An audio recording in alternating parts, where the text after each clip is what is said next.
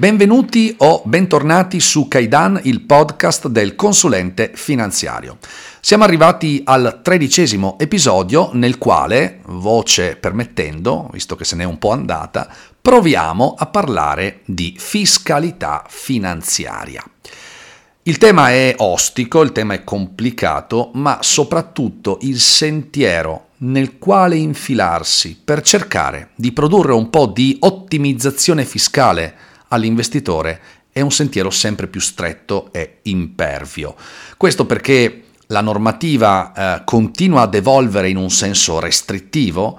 e, e perché eh, anche lì dove per molto tempo il legislatore eh, aveva quasi ehm, escluso interventi di tipo appunto restrittivo, eh, invece questi interventi ci sono stati e come. Allora facciamo qualche esempio per ricapitolare qual è lo stato dell'arte, di quale sia il contesto nel quale ci si deve eh, confrontare quando si parla di fiscalità finanziaria. Ecco, prendendo soltanto gli ultimi eh, dieci anni circa, a che cosa abbiamo assistito? Da un lato abbiamo assistito ad un aumento delle aliquote delle rendite finanziarie, che come noto oggi vedono un'aliquota valida praticamente per quasi tutto, che è pari al 26%, mentre soltanto per i titoli governativi ed equiparati è prevista una tassazione più agevolata del 12,5%. Ancora, eh, negli ultimi dieci anni abbiamo assistito all'introduzione e all'inasprimento di una mini patrimoniale, perché una volta il deposito titoli prevedeva il pagamento di un'imposta secca di 34,20 euro, che poi è passata al, allo 0,10% ed è arrivata oggi allo 0,20%, quindi al 2 per 1000. Oppure potremmo star qui a ricordare come sui fondi pensione, ecco un classico esempio sul quale eh, era lecito attendersi un'ulteriore spinta espansiva e invece è stato fatto il contrario, Fondi pensione dove la tassazione sulle performance, l'aliquota sui rendimenti, ok, è passata dall'11 al 20%. Oppure, perché non ricordare l'IVA che da qualche anno lo Stato chiede venga pagata sui costi delle gestioni patrimoniali. Così come la Tobin Tax che eh, ha rappresentato una, una tassa, un tributo che ha ulteriormente appesantito le eh, negoziazioni. E poi mi fermo ricordando che anche in ambito assicurativo eh, siamo arrivati ad una situazione nella quale il concetto di detraibilità tipico delle polizze vita, quindi è detraibile quell'onere che abbatte eh, l'imposta già calcolata, Ebbene, eh, non sono più detraibili da molti anni ormai eh, i premi delle polizze a contenuto finanziario, ma anche in quelle di puro rischio abbiamo progressivamente assistito a una riduzione di questo vantaggio al punto che oggi è possibile eh, detrarsi al massimo il 19% su un premio che non deve superare i 530 euro. Quindi, concretamente, il vantaggio fiscale si ferma a un centinaio di euro. Ora, dopo questo recap, ehm, che cosa possiamo dire per cercare di avere le idee chiare su come portare un po' di vantaggio al cliente sul fronte fiscale? Beh, intanto dobbiamo ricordare che servono competenze molto analitiche, molto approfondite e competenze anche trasversali perché serve conoscere come vengono tassati gli strumenti finanziari, come vengono tassati gli strumenti assicurativi, come vengono tassati gli strumenti previdenziali e come funziona la fiscalità anche per il passaggio generazionale e dunque in ambito successorio.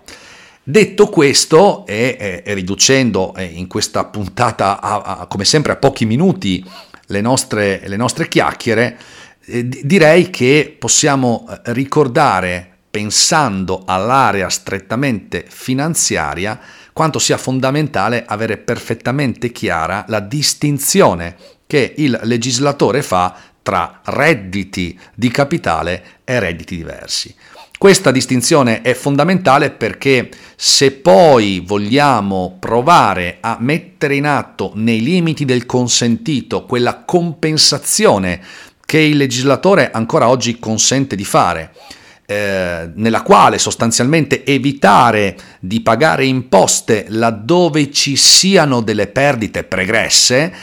ebbene se lo volessimo fare eh, bisogna veramente conoscere molto bene le caratteristiche di questi redditi e gli spazi che la normativa lascia aperti. Ora, velocemente a questo proposito proviamo a sintetizzare quali sono le caratteristiche di queste due tipologie di redditi finanziari e partiamo dai redditi di capitale, che se volessimo definire potremmo dire rappresentare il frutto di un'operazione finanziaria, quella remunerazione naturalmente connessa ad un certo investimento. Ebbene, questi redditi hanno almeno tre caratteristiche importanti da ricordare che poi andranno contrapposte alle tre caratteristiche dei redditi diversi. I redditi di capitale sono infatti certi o comunque quantificabili, sono sempre positivi e sono di norma pagati direttamente dalla controparte con cui viene sottoscritta l'operazione. Facciamo un esempio per chiarire, perché tipicamente è reddito di capitale il tasso di interesse riconosciuto su un conto deposito, eh, oppure la cedola pagata da un emittente su un prestito obbligazionario, o ancora il dividendo staccato da una certa società all'azionista. Ebbene, tutte queste tipologie di reddito sono certo o quantificabile, sono uh, positivi questi redditi che ho appena menzionato e sono pagati dalla controparte, il tasso di interesse della banca, la cedola dall'emittente e il dividendo appunto dalla società che lo stacca.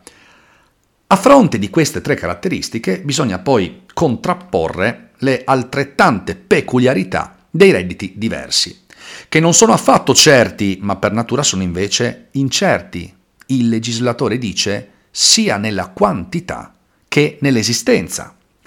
Oppure non sono affatto sempre positivi, magari lo fossero, possono essere positivi e prendono il nome di capital gains, oppure possono essere negativi e prendono il nome di capital loss. Ancora non sono in genere pagati dalla controparte, bensì i redditi diversi escono dalla negoziazione, sono il frutto delle compravendite e quindi sono pagati sostanzialmente dal mercato non coinvolgono dunque, in genere, l'emittente dello strumento finanziario, a parte eccezioni che vanno chiaramente chiarite e studiate.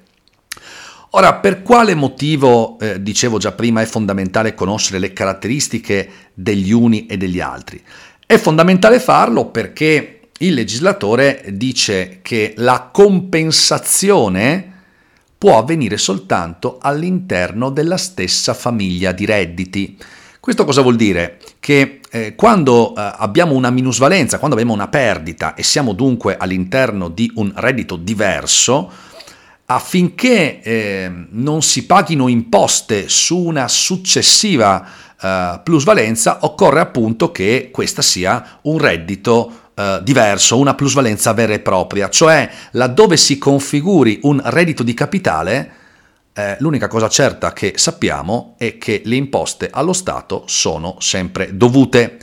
E dunque quando parliamo di, come dicevo, tassi di interesse, quando parliamo di cedole, oppure di dividendi, oppure di scarti di emissione o ancora di interessi su pronti controtermine o purtroppo di proventi da fondi comuni di investimento, e qui come sappiamo c'è la più grande stranezza del sistema vigente, ebbene in tutti questi casi, essendo tutti questi redditi di capitale, tocca pagare imposte. E dove dunque è rimasto spazio per eh, trovare eh, compensazione e dunque ottimizzazione fiscale? Laddove evidentemente si negozino strumenti sul mercato secondario, quindi dalla negoziazione di eh, bond, di obbligazioni dalla quale deriva un differenziale positivo, oppure dalla negoziazione di titoli azionari, o ancora, e questa è un'altra eccezione per fortuna favorevole, dalla negoziazione di strumenti derivati, i quali, i quali anche nel momento in cui ehm, producono dei flussi pagati direttamente dall'emittente dello strumento, ebbene anche in questi casi sono comunque considerati redditi diversi. Ecco perché la compensazione da questo punto di vista è consentita.